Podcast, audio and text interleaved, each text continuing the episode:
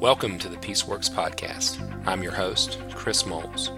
I'm a pastor and biblical counselor who helps churches and families confront the evil of domestic violence and promote healthy, God honoring relationships.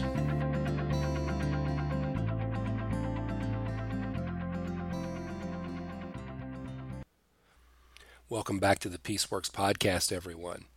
At the time of this recording, we're still preparing and working for the relaunch of our Men of Peace coaching program. We're revamping a, a lot of what has been used in Men of Peace over the years. We're trying a, a new strategy and partnering with different people around the country to to pilot a different approach that maybe we can use in multiple places. I'm excited about it, but it certainly is a busy time. And if you've been tuning into the podcast lately, you know that uh, I've been addressing men on the podcast. Uh, I really appreciate the positive feedback that we've been getting for these episodes because it has really been a stretch for me. It's kind of a difficult, as I think I mentioned in the last podcast, difficult to communicate some of these principles, uh, you know, in a room by myself. So I, I want to continue that today, talking about uh, or continuing our series of Stop Hurting the Woman That You Love by talking today about repentance, or more specifically, godly sorrow versus worldly sorrow. Uh, this is uh, a topic that we cover in Men of Peace, but it's something that I find that the church, unfortunately, has really lacked clarity on, uh, especially with this issue, with the issue of domestic abuse. And so, if you're a man listening in and and you have been through a process, let's say just make up an example. Let's say that you've been confronted and you've shed some tears, you've followed through with what the pastor has asked you to do, and uh, you're just really in a hurry uh, to get things back to the way they used to be. Um, I, I want to really challenge you to think through, in just a brief, you know, few moments today, really challenge you to think through how long this process should be, not not necessarily in time frame, but how intentional and deliberate this process should be and how evident change should be. You see, my fear is if you are like many of the men that I've worked with, and even, you know, I, I, guess to an extent, my own heart, the idea of how resistant I am to change. I found that to be true and, and perhaps even more so with the men that I've worked with. So if you're anything like that, uh, you may look for the path of least resistance. What do I have to do to restore my relationship? What do I need to do or say to get my wife back in the home? And, and I think those are inferior motives, uh, primarily because the the onus, the the goal, right, is about getting things back to the way they were. And I believe our goal really should be to to repent and seek restoration, not just of our relationship, but more specifically with God. Once we understand the depth of our sin, and I've talked about that some in some previous episodes, and I surely we get into more depth uh, in Men of Peace. But one passage I want to share with you today uh, regarding this idea of repentance and change and sorrow is 2 Corinthians 7, verses 10 and 11 where the Apostle Paul says, Godly sorrow brings repentance that leads to salvation and leaves no regret. Real quick, those are pretty hopeful words, right? When sorrow is of the godly nature, repentance is the result. It would lead you to believe, as, and he will unpack this in a moment, that repentance that is, you know, repentance or an act of repentance without godly sorrow um, is is faux repentance. It's f- fake repentance. Is what some would call cheap repentance. Godly sorrow, he says, brings about this true turning and change, and it leaves no regret. Uh, but he says, worldly sorrow brings death. The the sorry I got caught, the sorry I'm experiencing consequences, the sorry this hurts is insufficient to bring about that guilt-free, salvific true repentance.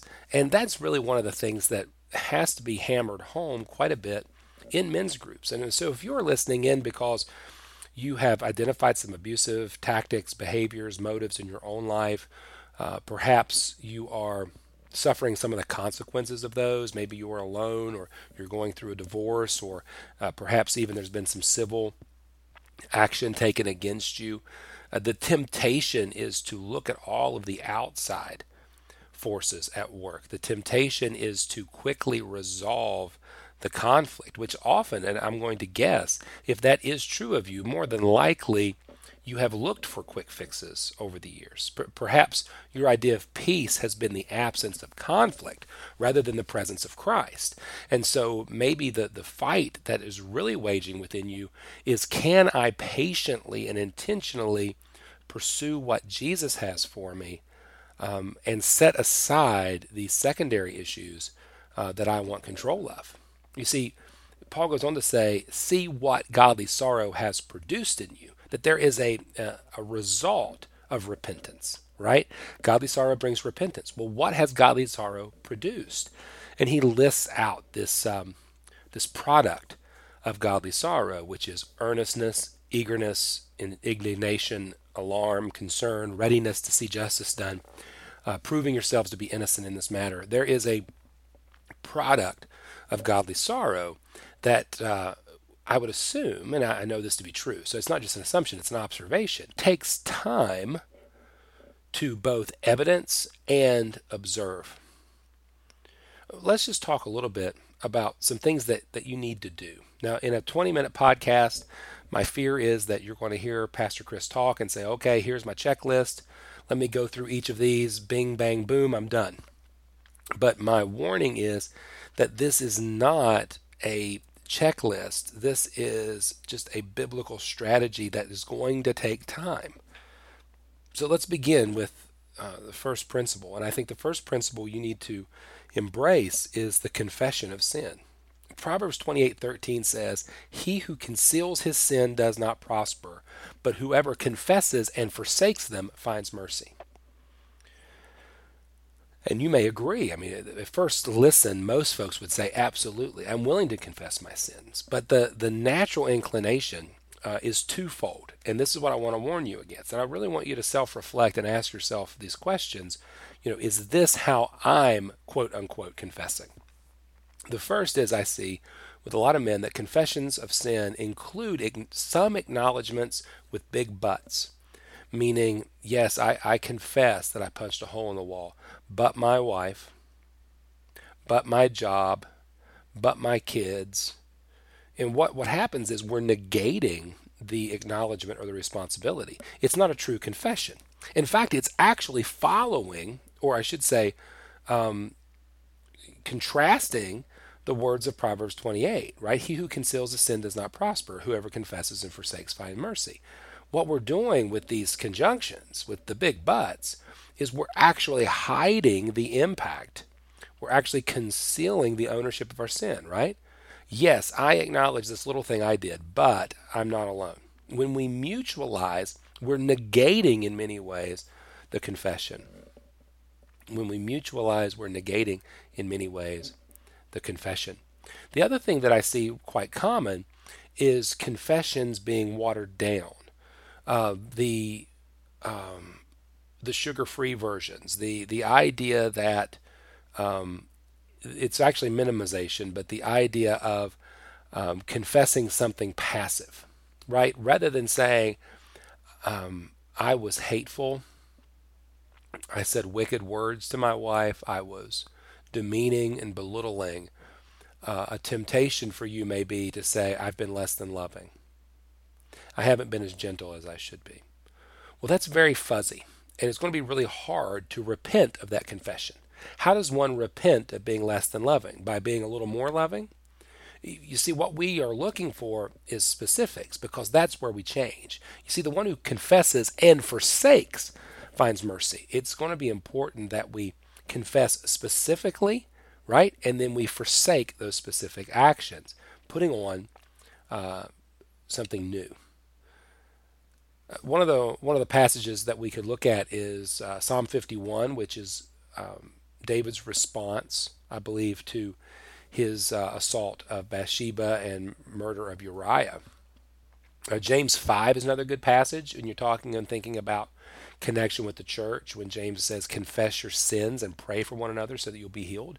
The prayer of a good person has powerful effect. Confession should be central to our life, and I have found that the more often we confess, that is, the more when we're committed to truth and we're not concealing or hiding, the more often we confess, um, the easier it becomes and the less likely we are to continue down the path. But for many of us, and I think for if you, listener, have found yourself in a situation where you've been demeaning, belittling, abusing uh, your partner, then I would guess confession is a foreign idea to you, or perhaps you've been really embracing what I said earlier those confessions with caveats, those big buts, or confessing passive, unchangeable things rather than real, true ownership. So, anytime through self reflection you can see that you're pointing the finger at someone else for your own sin, or you're cheapening the weight of your own sin through passive language, that uh, that's a good indicator that you're not confessing, that you're concealing. Uh, so, a couple suggestions really avoid words like but or maybe. And I'm not talking about when you confess to somebody. I'm speaking about in your own self reflection as you're as you're thinking through uh, what it is that you have done uh, to harm somebody else. Avoid the buts or the maybes. Be specific. That's where we change. Really wrestle with the specifics. Acknowledge the hurt. That's the impact of our choices. Because uh, you're confessing not only that I did A, B, C, and D, but you're also confessing I see the results of those choices. I see how it has harmed you in the following ways. Accept the consequences. I once heard an old preacher say, We can choose our sin, but not our consequences. And uh, this is true. If you have uh, harmed your partner, your wife, uh, in significant ways like this, if you have abused somebody else, you you do not get to um, choose the consequences. Um, they may be more than you think you can bear. You may not think they fit the crime. I've heard this a lot. The time doesn't fit the crime. You are not the judge. You don't get to make those decisions. You get to serve the time. So uh, accept the consequences. Ask for forgiveness without demands. Uh, you know, you are responsible to repent. The other person is responsible uh, to forgive. And when you take the role of demanding forgiveness, I would challenge the sincerity of your repentance. If you are demanding that another person forgive you, then I would push back. Are you really repentant? I would say probably not. You're seemingly, it seems that you're more anxious to be forgiven than you are to acknowledge your sin. Uh, alter your behavior. Uh, usually that's where we start, but that's really the last step. Change. Show the change, evidence the change, pursue the change with everything in you. Um, so confession is a big part of the process. Uh, repentance, you know, repentance involves the use of our mind, our emotion, and our will. So this is about the repentance at the level of the heart. I recently heard someone say of biblical counselors that we focus too much on the heart and it can't be measured. And I think this individual thinks that when I say heart or a biblical counselor says heart, they mean something, you know, internal and ethereal and kind of out in fuzzy land. But when I say heart, I'm talking about the inner person, what we think, what we feel, and what we choose. And so I think repentance involves our emotion, our cognition, and our volition. There are significant, um, there is significant emotion in the expression of what uh, Paul calls godly sorrow that leads to repentance. However, emotion is not the only indicator. There are plenty of men, and maybe you have been guilty of this, who are sad at the consequences, embarrassed that other people know, or whatever emotion that is built primarily on pride, not humility. If, if our response is coming from a heart of pride, then absolutely I'm going to cry when I'm embarrassed or when I'm sad or when I don't get what I want. I'm certainly going to show emotion. Um, there is significant emotion in being confronted, but we're looking for signs of godly sorrow. So it's not only the emotions. Repentance will produce action, okay, which is consistent with humility. So these emotional responses that may be defensiveness, um, sad that I got caught, embarrassment, those are more than likely flowing from a heart of pride. Emotion that are contrition, brokenness, more than likely flowing from humility. Will there then be behaviors? Absolutely. So the defensive heart, the bitter heart, the individual who is um, sad that they got caught will seek to remedy what's causing them to feel bad. The repentant heart, the individual motivated by humility, right, will seek to remedy their sin. These actions will be rapid, done with diligence, and have serious purpose behind them. They are undertaken with a sense of alarm, possibly even fear over the seriousness of our sin. So, hear me on this, guys. If you are really upset that maybe your pastor is not getting on board with all the work that you've been doing, is it possible that your hard work and your effort has been motivated by getting things back under your control? If that is the case, then I admire and respect the pastor for pumping the brakes. Because this is to be taken with a sense of fear or alarm over the seriousness of your sin, not the significance of your discomfort. Repentance results in biblical thinking, which has a desire to clear our conscience the right way and make restitution. Repentance has a passion to do what's right and a longing to see God honored. Quickly, I want to walk through this passage because there are all of these aspects of godly sorrow that uh, that Paul mentions, and I think it would be helpful for you to have this in bullet point form. He says, See what godly sorrow produces. So, what is the product of a repentant heart? Somebody who practices and has godly sorrow. First, he says, What earnestness? This is the idea of having diligence and serious intent in pursuing a plan of repentance. The idea here is sincerity, right? I'm sincerely pursuing God's way on this. Now, let me give you, at the risk of giving you ammunition, which I don't want to do, I just want to, to give you this for self reflection because I, I just I fear that some guys will hear this and they will say, Man, I am passionate. I am sincere. I am sincerely doing everything the guys asked me to do. But what are you pursuing? Who's, who are you pursuing? Is it God or is it your own sense of control? The idea of earnestness and sincerity here is not, I promise to be a good boy. It is, I want to follow the heart of God on this. Next, what eagerness to clear yourselves. This involves rapid action to have a clear conscience. The temptation is rapid action to push things under the rug or to get the court to do what I want them to do or to get the pastor to resolve this as quickly as possible. This isn't about quick resolution to our discomfort. Hear me on this. This is about quick response to guilt and conviction. And if I'm not convicted, if you're not convicted of the ways in which you've sinned against your wife, then you need to go back and evaluate your sin. You need to go back and evaluate your heart. Because abuse should draw guilt and conviction. I tell guys all the time uh, we live in a culture that tries to assuage guilt. I've had many men say to me, I just feel so guilty.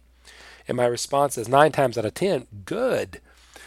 We, sh- we should feel guilty when we've done wrong. We should feel guilty when we've done bad things. And, and we can clear our conscience through the gospel, right? And through repentance that will never come through trying to assuage or push aside our guilt. What earnestness, what eagerness to clear yourselves. Next, what indignation. This is anger, but it's anger used to attack the problem, not a person. This is anger directed towards the sin in our lives. As I look at, at my own heart, as you look at the ways you've harmed your wife, are you angry? And I don't mean you're angry. Are you angry at your wife because they told the pastor? Are you angry at your lawyer because you didn't get what you want in court? Are you angry at the police officers for doing their job? Are you angry at me for being confrontational? That's not what I'm talking about. Are you angry at your sin? Is there indignation? Next, what alarm? He says. What alarm? It's a fear of what sin can do. It's a fear of the impact of your choices. Do you have a healthy fear of where your choices have led you and could still lead you? Next, he says, What longing? This is about desire, and it's a longing to be free from specific sins. It's, it's a, there's a level of hope. It's like, I, I want to be free. What concern? Are you demonstrating zeal or passion to gain victory over these specific sins? Is there a real passion in your pursuit of righteousness? And lastly, what readiness to see justice done? Is there a willingness to make the necessary restitution? Jesus called us to um, pursue God's kingdom and his righteousness. The idea there is justice, the setting things right. If you have wronged another person, are you ready to make them right? To make it whole? To restore what you've destroyed? If your restoration plan is about you and how you benefit from restoration, then I, I don't see that as repentance. I don't see that as godly sorrow. Your restoration and your restoration plans should be about the needs, the the desires, um, the impact that you've had on another person, the person that you've wronged. So make a specific plan to repent. Be sure to see the contrast of godly sorrow and worldly sorrow in your own heart. Godly sorrow leads to re- repentance which produces those things in our lives. Worldly sorrow uh, leads to death. And take specific steps. What specific sins in your life do you need to repent of? And as we're talking specifically about abuse, have you gone through a process? Have you dialogued with somebody about the ways in which you've sinned against your wife, the impact of those specific sins, the motivations behind them, the heart that lies beneath it all? And have you contrasted that with the person and the work of Jesus Christ? Have you experienced the transformative work of the gospel? And are you passionately pursuing this new way of putting off and putting on? I hope this has been somewhat helpful. And I know in 20 minutes, 22 minutes, we can't cover everything, but uh, my prayer is that this will at least be a good introduction for you to think through what repentance really is. And if you've been practicing this cheap, fake repentance, uh, let me encourage you to talk to somebody, a, a godly friend, a counselor, a pastor. Um, have them listen to this podcast even and, and let them know this is what I want to pursue. I want to pursue repentance motivated by godly sorrow that produces these things in my life. Thank you guys again for listening to the Peaceworks podcast. I so appreciate everybody that tunes in. Uh, keep looking on uh, social media. Sign up for our email, um, weekly email blast at chrismoles.org. Continue to, to tag along. And uh, as always, for those of you who listen, we appreciate you so much. And until next time, God bless.